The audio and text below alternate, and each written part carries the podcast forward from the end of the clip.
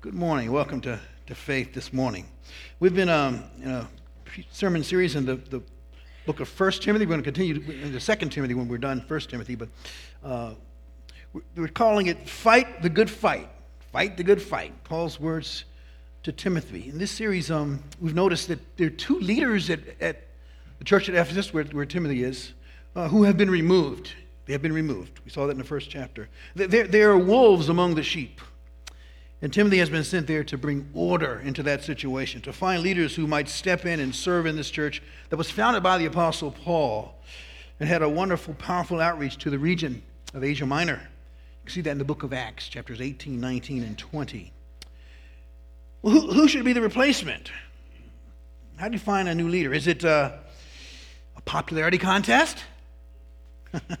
Is it the first one who volunteers gets to serve? We have a ministry fair today, and it's great. We want volunteers, but ministry, leaders and elders and deacons in the church of God, is it just volunteers? So Paul sends to, to, to this letter to Timothy and to the leaders of the church, the people of the church, giving them a list of qualifications. And we're going to see that list in a minute, what it looks like. But how should we view a list like this? Leaders in the church, how do we view that? Imagine a man who professes to have faith in Jesus Christ, and yet he he lacks meekness and violence, or, or maybe he is a womanizer and he runs the block to, talk, to, to do more than talk with pimps and prostitutes. That's the man, and he's a professed believer in Jesus Christ, and you, ch- you find that out and you challenge him at the things that are going on in the life he's living, and his retort to you is, But I'm not a leader in the church. Well, that's not for me. The standards of godliness are for leaders. The Bible says a, a husband that, that, that, the leaders are to have those standards. I'm just a member of the church. Does he get off the hook because he's not a leader? No, absolutely not. And so I want us to, as we look at this list that we're going to look at, I want us to have, to have a, an orientation towards them. The, these are high standards, but they're not just high standards for leaders. These are, this list is primarily about what godliness looks like in our lives. That's what it is. And all believers are called to pursue holiness and godliness. Uh, as we look at the list, uh, is God calling each of us to an absolute standard of perfection so that unless we reach that absolute standard, we cannot lead and serve? Well, I hope not, or I would be sitting down right now. No, eh, eh, eh, we stand in the righteousness of Christ and in Christ alone, and that's what we believe. And when we, when we come to, to faith, his righteousness is credited to us. So it's not absolute perfect righteousness that God that this list is all about. No. Is it an exhaustive list? Is this all the things that are involved in a godly life? No, there's not. There's more, more than this. But these are some of the key things that Paul wants to do. Paul is painting a picture for Timothy and for us and for the church at Ephesus and, and, and for the church through all generations of, of what godliness looks like and what is that we're to pursue. The, the character qualities are, are, are not just for officers, but for each one of us. It's that simple. The primary qualifications and responsibility of the elder and of a deacon is to be a role model of righteousness and godliness, an example for the flock and for the world. Now, so I want us to, as we hear this list, I want to think about it on two levels. One is it's a, it's, a, it's a list of leadership qualifications, but it's also a list of godliness. What does it mean to be a godly person? Which we also strive to become in Christ. The, the passage is 1 Timothy chapter 3. We're going to look at this entire passage uh, this morning. ESV translation. Listen to God's word. The saying is trustworthy. If anyone aspires to the office of overseer, he desires a noble task. Therefore, an overseer must be above reproach, the husband of one wife, sober minded, self controlled, respectable, hospitable, able to teach, not a drunkard, not violent but gentle, not quarrelsome, not a lover of money. He must manage his own household well with all dignity, keeping his children submissive. For if someone does not know how to manage his own household, how will he care for God's church? He must not be a recent convert, or he may become puffed up with conceit and fall into the condemnation of the devil. Moreover, he must be well thought of by outsiders, so that he may not fall into disgrace, into a snare of the devil. Deacons likewise must be dignified, not double tongued, not addicted to much wine, not greedy for dishonest gain. They must hold the mystery of the faith with a clear conscience, and let them also be tested first. Then let them serve as deacons if they prove themselves blameless. Their wives likewise must be dignified, nor slanderers, but sober minded, faithful in all things. Let deacons each be the husband of one wife, managing their children and their own households well. For those who serve well as deacons gain a good standing for themselves and also great confidence in the faith that is in Christ Jesus. I hope to come to you soon, but I'm writing these things to you so that if I delay, you may know how one ought to behave in the household of God, which is the church of the living God, a pillar and buttress of the truth. Great indeed, we confess, is the mystery of godliness. He was manifested in the flesh, vindicated by the Spirit, seen by the angels, proclaimed among the nations, believed in, believed on in the world, taken up in glory. God's, God's word for us today. Leaders for the household of God. Leaders for God's household. You know, God gives clear standards so the church might discern who he is prepared to lead his church. The outline is pretty clear in, in this passage. We're going to talk about the calling of offices in the church in general, and then the character of the elders of the church, the character of the deacons of the church, and then a message at the end, which I call a musical message of the church, the musical message of the church. First, verses 1 and 8, the calling of the officers. The saying is trustworthy. If anyone aspires to the office of overseer, he desires a noble task. And then verse 8, deacons likewise aspiring a noble task. The, the, the, the, foundational offices of the church, Ephesians 4.11 is a very important verse. It's a church planting context. And he, he, gave apostles, prophets, evangelists, shepherds, and teachers. Apostles are specially commissioned by Jesus in the foundational era of the Christian faith. They had a unique authority over doctrine and, and to, to plant and, and, and and build, uh, start uh, multiple churches in the empire. And then prophets were specially gifted men and women who had supernatural insight from God, especially it was necessary in light of the still developing New Testament of the first century. And the third foundational office is, is evangelists. These were those who were given the special giftedness and authority to plant and establish new churches and ministries under the, under the apostles. These are evangelists. In the New Testament, there are also ongoing or enduring officers. We saw in Ephesians chapter 4, verse 11, shepherds and teachers. Those are continuing, ongoing ministry uh, uh, uh, offices. But in our denomination, we, we, we use the primary terms we use are the ruling elder, the teaching elder, and the deacon. Three offices ruling elder, teaching elder, and deacon. I have a chart here that sort of breaks this down for us the elder. By the way, the word elder comes from the synagogue world, from the religious world of the, of the Jewish synagogue. And, and the, uh, the, the, the, Greek term is presbyteros. Sound like something you're familiar with? Presbyterian. Presbyteros is the Greek word for elder. This refers to, to the status, the dignified status and maturity of, of, of the person who holds that uh, office. Uh, th- this person is also called an overseer or a, a bishop the, the uh, this is a superintendent. This comes from the marketplace world, and um, the you might you might know the well the, the Greek word is episkopos. Sound familiar? Episcopalian, bishop. Those superintending over others. Um, we believe that that's the fun- one of the functions of uh, the elders. And then pastor or shepherd. Pastor is a Latin word it's, a pastoral word. It, it, it, uh, the, the, Greek language, it's from the agrarian society, from the agricultural life. So, so it, it's the status of this individual, the, the function of this individual, and the heart of, of this individual. It's one individual who, who has this uh, uh, office, the, the elder or bishop or pastor or shepherd. This one, one person with similar, with different titles due to the different functions. One, one uh, several passages, we won't look at them, but um, in Acts and First Peter and Titus, you can see how in those passages, the same person, these words are used for the same person, person, the same office. It's very clear that these are different functions of, of one with the same office. The last one is, is Philippians chapter 1, the introduction to that letter, Paul and Timothy, servants of Christ Jesus, to all the saints in Christ Jesus who are at Philippi, with overseers and deacons, elders and deacons, overseers and deacons. So those are the two primary uh, uh, uh, uh terms. Elders, we believe, teaching elders and ruling elders, and deacons. And so that's what we're talking about in, this, in, in the passage today. Now, the three offices that we're talking about reflect the three offices of Jesus Christ that we know in Scripture. Another chart. Uh, Christ was prophet, priest, and king. Maybe you understand that. In the Old Testament, prophets were anointed from God, priests were anointed by God, kings were anointed by God. And Jesus is the fulfillment of all those offices.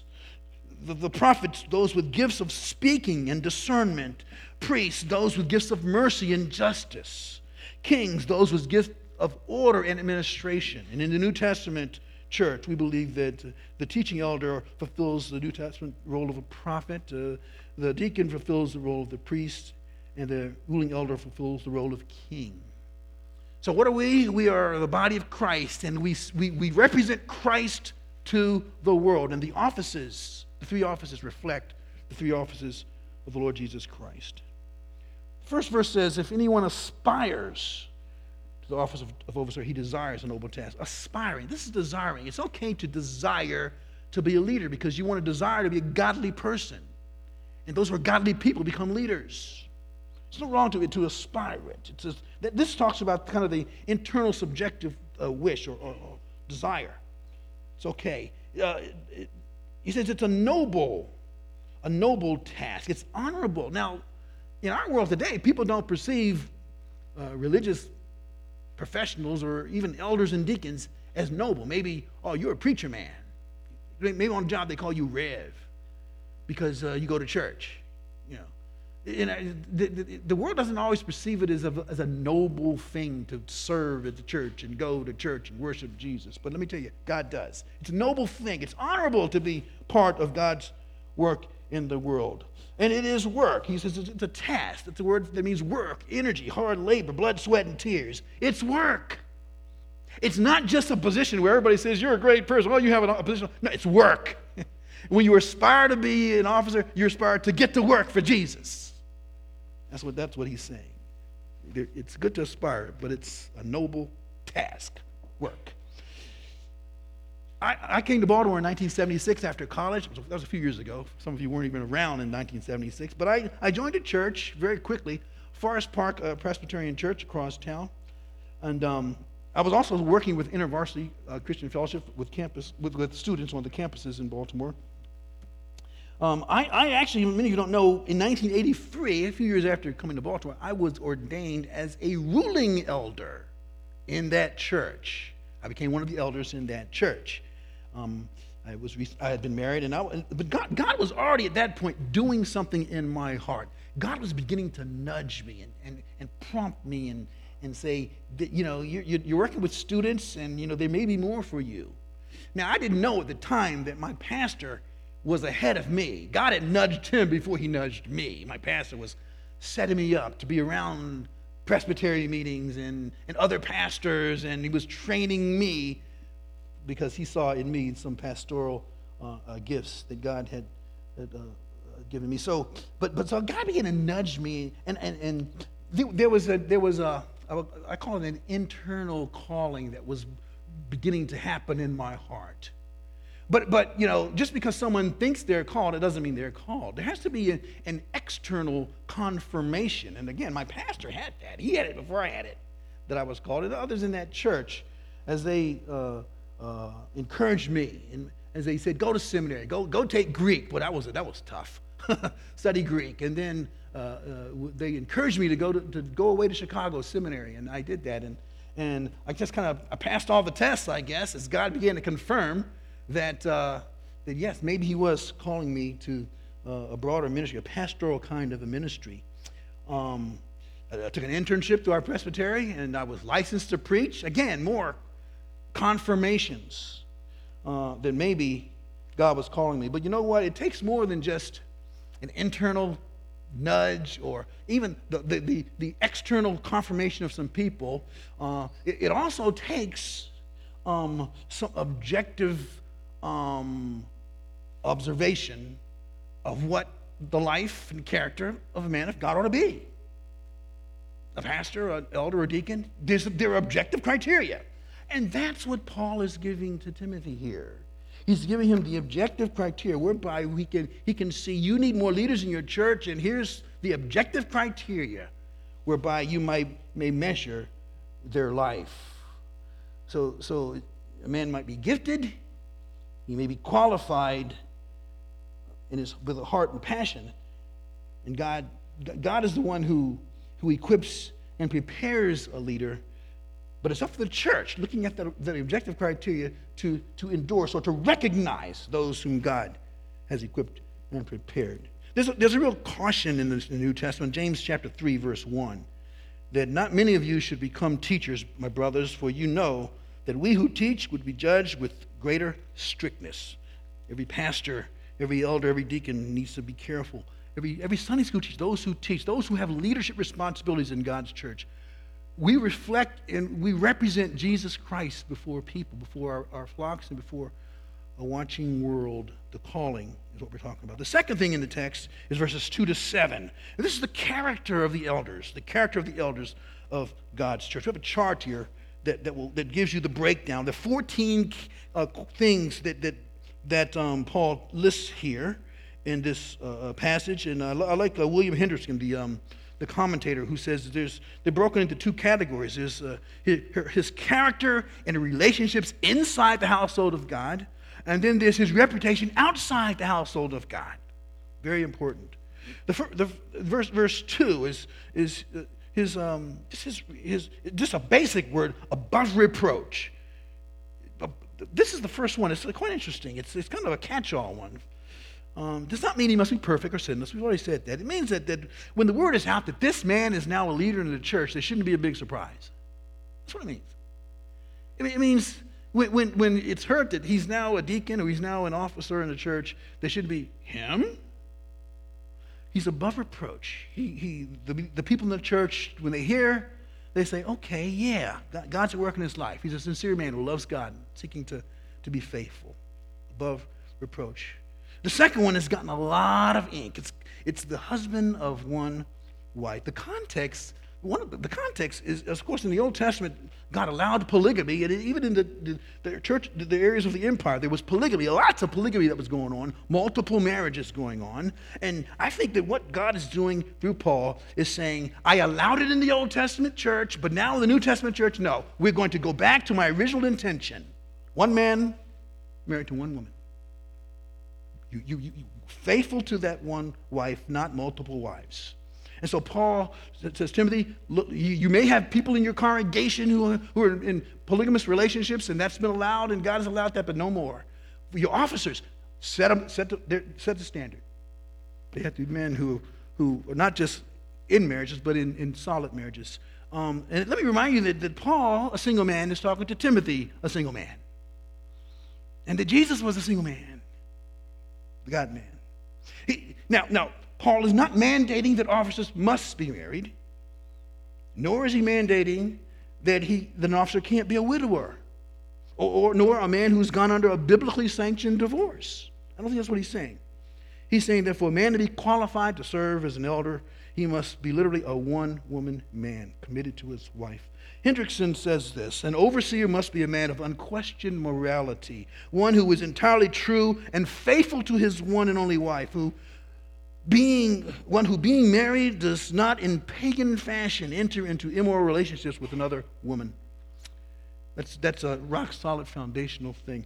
When I was in seminary, um, my mom and dad came off and I was in Chicago, they came off from, from, from drove up from um, DC area, and I remember, never forget that my dad said, "Hey, let's go for a walk." We walked on the, the, the campus, and he said, "My dad, you know, he was I think he was a deacon by then. He became a deacon later in life, but he said, um, I want to talk." And I think this was a prepared talk, you know, one of those kind of talks. He said, um, "I'm proud of the fact that you're going into the ministry. I'm really proud of that." He said, um, "I first, I always thought that you were gonna make a lot of money playing baseball, but you couldn't hit a curveball." That was a joke. I remember that joke. But and then after that, he said two things, two points of advice. I don't want you to forget these things, and I haven't. He said the first thing is don't be a lazy minister. There are a lot of ministers who work on Sunday and don't work the rest of the week but get money. Work. It's work. Work hard. Put your energy into what you're doing. It's a calling. Just love the people. And the second thing he said was don't be a womanizing minister. Love your wife, Terry. Put the, love her before the church. There's a lot, a lot of ministers don't do that. There's a lot of, unfortunately, ministers who don't do that. Simple advice, unforgettable advice from my dad that I'll take to my grave. Husband of one wife. Paul goes on, sober minded, just a serious person, a clear thinker. Ecclesiastes says it's a time for laughter, but there's a time to be serious. The man of God knows that. The elder knows that. The officer knows that. Self control, one who's not given to extremes emotionally, but uh, uh, is under control, not just of him, of the Holy Spirit who lives in him. The fruit of the Spirit is self control. Galatians chapter 5. Sanders says Many who drop out of missionary work do so because they are not sufficiently gifted. Not, not because they're sufficiently gifted, but because there are large areas of their lives which have never been brought under the control of the Holy Spirit. He says young men of leadership caliber can, will, will work while others waste time. They will study while others sleep. They will pray, uh, pray while others play. Discipline and hard work and sacrifice that, that, that is necessary. He, Paul uses the word respectable, carries himself with dignity, uh, hospitable, genuine love for people, for strangers. There were the, the traveling uh, ministers needed a place to stay. They didn't have a lot of healthy inns in those days. Uh, the hospitality was very important. Able to teach, skilled in handling and communicating the scriptures. And that's true for for both ruling elders and teaching elders. Teaching elders have the task of maybe publicly in bigger crowds, but all of us have the responsibility of, of handling accurately, the word of truth in our homes, in our in small gatherings, in the congregation, and, elsewhere. The second category is reputation outside of the household of God. And it begins with not a drunkard. This, this, involve, this, this, is, this is addiction alcohol and other, other kind of outside substances that are addictions. Addictions reveal something of the heart. We know there's a medical component sometimes, but it, but it reveals something in the heart, something that's not depending totally on, on, on God. And um, there are certain things, of course, that are, that are totally forbidden by God's word, and there are other things that are permitted in moderation. Just a few things. Uh, totally forbidden. Illegal drugs, totally forbidden. Gambling addictions, sexual addiction, porn addictions, forbidden in Scripture. Totally. And there are some things that are allowable in moderation. Some say that they have a food addiction. That mean you stop eating? I hope not. But you, but you, moderation. Video games, sports, other uh, entertainment or hobbies, uh, internet, those things are not bad, but in, moder- moderation is what God's calling us to. But addictive behavior is a sign that uh, something is not right in our hearts. He also calls, he moves on, uh, not violent or not, or, or, or, or, not quarrelsome, but, but a gentle person. God calls uh, the leader to not be one who wants to fight every battle, but, but lets God fight his battles. He trusts God. He's, he seeks to be a peacemaker, doesn't want to try to to win every argument, doesn't even try to incite arguments. He trusts God. He's not a lover of money. Paul addresses this even more in chapter 6, where, where there was probably a big problem in Ephesus of these leaders that were removed, removed. Maybe they loved money too much. There was something there. In 1 6, Timothy 6, he says that godliness with contentment is great gain. Love of money is root of all kinds of evil. Not a lover of money. And then he says in verse 4 he must manage his own household well, with all dignity, keeping his children submissive. If anyone does not know how to manage his own household, how will he care for God's church? You know, if, if, if the leader's children are not nurtured in the faith, and there's legitimate concern, if there, if there is no evidence of his children respecting him, this is a problem. You know that once children enter into adulthood, they kind of enter into a different kind of phase they're somewhat on their own, but still there's an influence that, that the leader can have, the family can have. The sad reality is it's tough being raised in a pastor's house, an elder's house, or deacon's house. It's tough on kids. Some of you know that toughness. Some of you have been there. You know what it was like to be, oh, you're the preacher's boy. Oh, you, you know that kind of ridicule that, that peers might give. Well, Craig and I have adult children, and some are walking with God and some are not. So pray for us. Pray for the elders and the deacons. They have children. Some are walking with God, some are not. That's important that we, that we remember that. God has a special place for our children. Satan brings deep, deep discouragement to leaders through their families. So please pray for our kids. No, no it, it's tough to have to always continue to remind yourself that God, the perfect father, had some rebellious kids. We know that's true. But you got to remind yourself of that sometimes.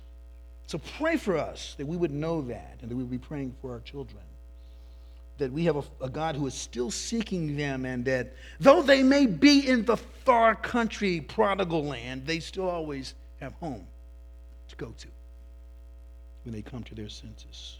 Paul continues in verse 6 not a recent convert, you maybe get puffed up with conceit, fall into condemnation. Very important. You see, at, at Titus, where, where he's at Crete, where he sent Titus, um, it was a new church. Not, not, it was not a mature church. It was, it was fairly new church plant there. He didn't have the luxury of waiting for men to mature. Here at Ephesus, he has that, that luxury.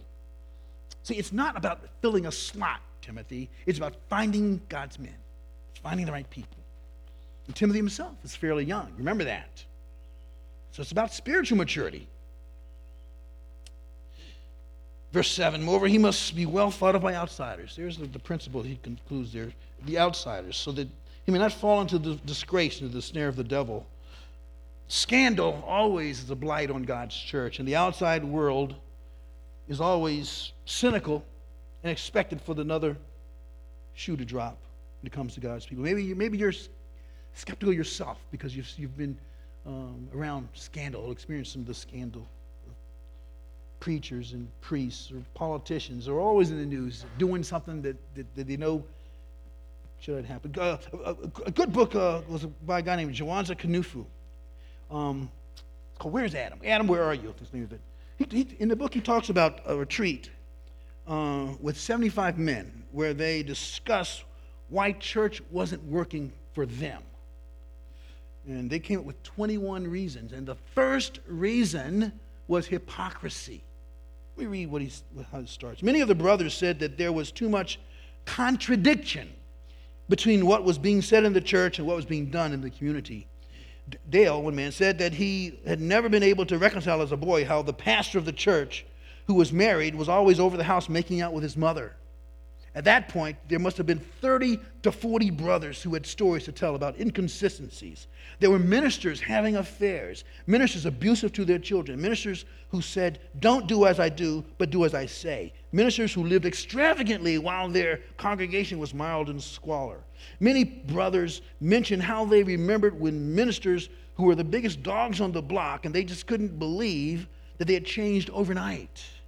They told how many brothers who had been unemployed or had not been successful in the corporate world had displayed a shingle, rented a storefront, announced they were, they were a minister, and now had a steady income and admiration from the community, primarily from women. Sad, but true. Reputation with outsiders, very important. In we saw the heard the scripture verse, Matthew chapter 20, where Jesus contrast Gentile leadership with the proper understanding of leadership in his kingdom. The, the key word was you're to serve. The Son of Man came to serve. And you're leaders in the kingdom serve. They aren't there to be served. Thirdly, the character of the deacons of the church. The character of the deacons. Character of the elders, character of the deacons. And again, we have a chart here. You can see that, that most of the things or, some of the things that he said have been, already been said by elders. So we're not going to look at all those things. But there's a couple of them that, that, that kind of jump out at us. Is one is not greedy for dishonest gain. That's very similar to not, not a lover of money. But, but remember that the deacon's task involved handling of money. And again, we wonder if that was a, a real particular problem at Ephesus. And he, then he says in verse 9, they must hold the mystery of the faith with a clear conscience. A clear conscience. Very important phrase in the book of First Timothy. He says in verse 10, let them be tested first. Uh, uh, you, don't ordain a deacon or an elder, that matter, so that they can start serving in the body, but because they're serving in the body. That's the orientation that, that Paul wants them to have here. Again, verse 12, this the whole thing of husband of one wife, managing of the family. Now, verse 11, we have to, to address verse 11, which is quite an interesting verse as we look at the context of this passage. Their wives likewise must be dignified, not slanderers, but sober minded, faithful in all things. So, another chart here. You can see the third chart there. Just verse 11. One verse, and we need to pause here. The, the Greek word really does, isn't wives. The Greek word for wife is the word women. It's just women. It's not one married to, it's, it's a general word, okay? And so it, it, some translated wives, some translated deaconesses, others translated women. If I were translating, I would translate it women, because that's literally what it is. I think the, con- the, the structure of the passage is very important for us if we're to think who is Paul talking about here? So let me say a few things. First, is he speaking of all women? Well, I think the context is talking about leadership. So he's probably talking exclusively about women who have some role of, uh, of being recognized, okay? Is, is, he speaking of the wives of elders and deacons, which is what some people believe? Uh, well, I don't think so because of where it's placed. He, he, Paul places it not after elders or after deacons, but in, in the middle of deacons. He places these, this thing about women. So I don't think he's talking about elders and deacons when he talks about women here. I, that, that, that, that's the way I read it. Now, there, are, there are some reasons that people believe that he is, but the thir- third perspective is that he is addressing the wives of deacons, and that's what the ESV translation has done for us. The ESV says wives, the wives of the deacons. I don't like that translation. Here's why. Why would Paul speak to the wives of the deacons and not say anything to the wives of the elders? Can you answer that question for me? There are a couple answers that I've heard. I don't like those answers. I think there's something here about the deacons that he wants to say something about women in that context, but not in the elder context. So, uh, uh, another passage that might shine some light on is 1 Timothy chapter 5, a chapter coming later in our book, which is about diaconal needs among women in the church.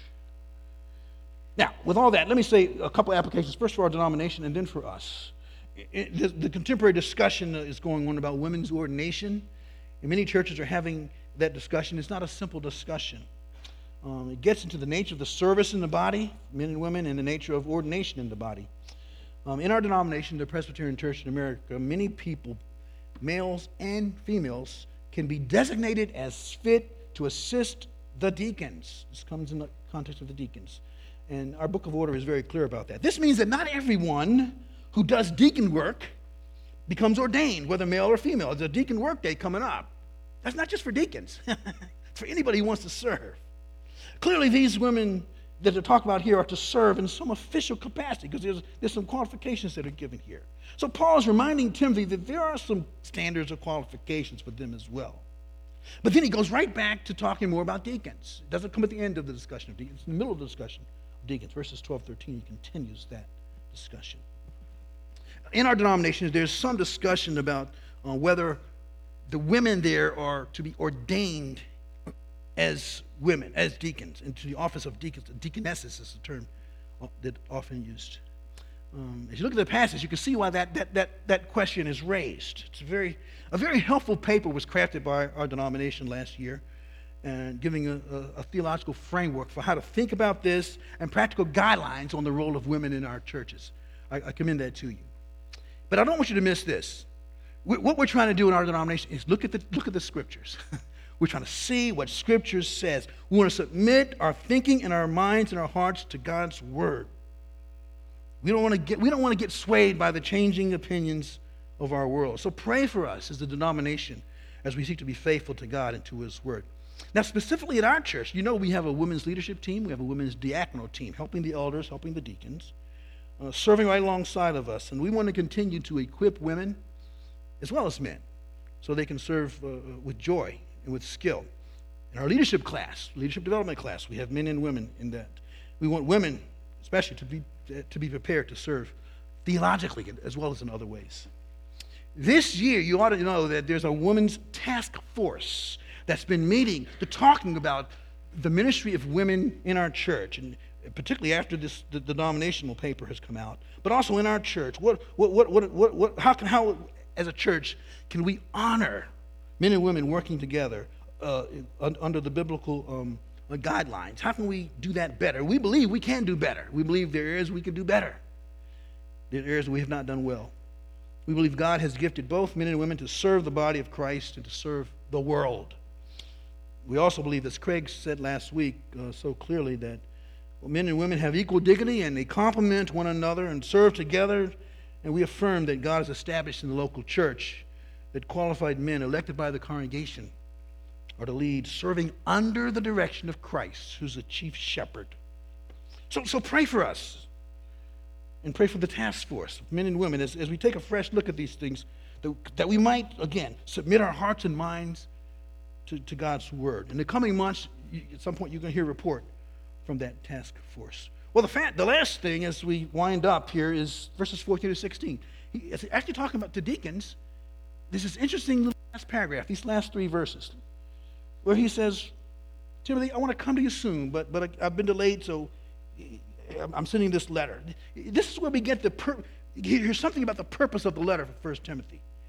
I'm writing these things to you that you may know how you ought to behave in the household of God. I want you to set things order and make things right here at Ephesus. Jesus is the head of the household of the living God, the pillar, buttress of the truth.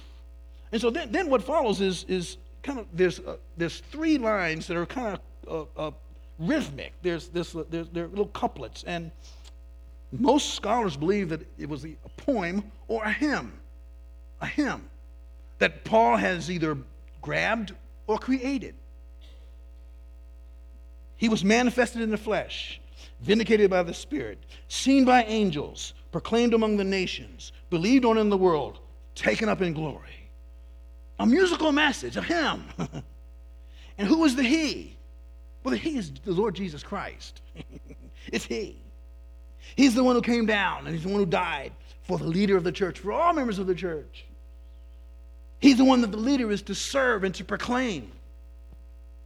He's the one who, who, who fills the heart of a leader that he might serve and proclaim. And so, so, not just leaders, all of us are to imitate Paul here.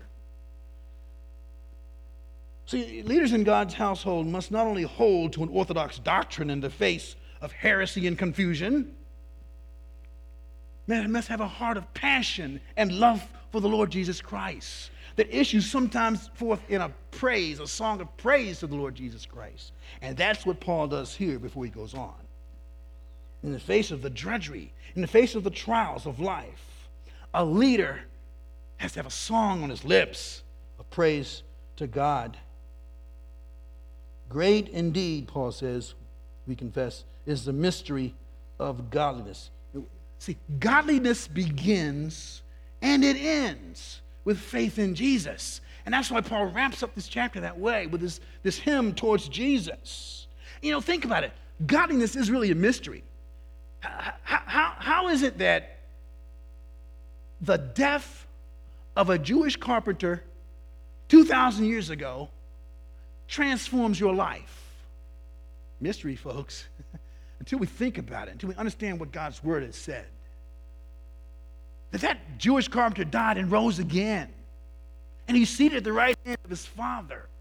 And he's poured forth into us his spirit, empowering us, transforming us, changing us, giving us the measure, that measure of godliness that reflects Him. Jesus, you see, is the mystery of godliness. It's Jesus. On the evening of January 2nd, 1981, I received a phone call from my mother. This was after our wedding rehearsal and rehearsal dinner. The, my mom said that, that song by, by Wesley, And Can It Be? All five verses? You got to do all five verses? It's a long song. It wasn't like those short hymns we used to do in the Baptist church. It's a long song. Wesley got, got, got carried away when he put that song together. And Terry and I, we said, nah, we, we, we're going to do, we gonna do all five verses. because, that, because that song told not just our story, but his story. And we wanted our wedding to reflect not just our story, but his story. Because leaders in the church, your, your, your life isn't just about your story, it's about his story. We wanted those there to know that he left his father's throne above, so free, so infinite his grace, that he emptied himself of all but love. And he bled for Adam's helpless race. It's mercy, immense and free. And oh my God, it found out me. Amazing love. How can it be that thou, my God, should die for me? That long my imprisoned spirit lay, fast bound in sin and nature's night. My eye diffused a quickening ray. I woke. The dungeon flamed with light. My chains fell off. My heart was free. I rose, went forth to follow thee. Amazing love. How can it be that thou, my God, should die for me? So there's no condemnation. Now I dread Jesus. All in him is mine. Alive in him. He's my living head and I'm clothed with his righteousness defined. So bold I can approach his eternal throne and claim the crown through Christ my own. Because amazing love, how can it be? Thou, my God, died for me. Every believer, every leader, every individual who claims the name of Christ needs to understand that it's about Christ and not about them. But when it's about Christ, the mystery of godliness begins to be unfolded in their life and they're changed. Changed.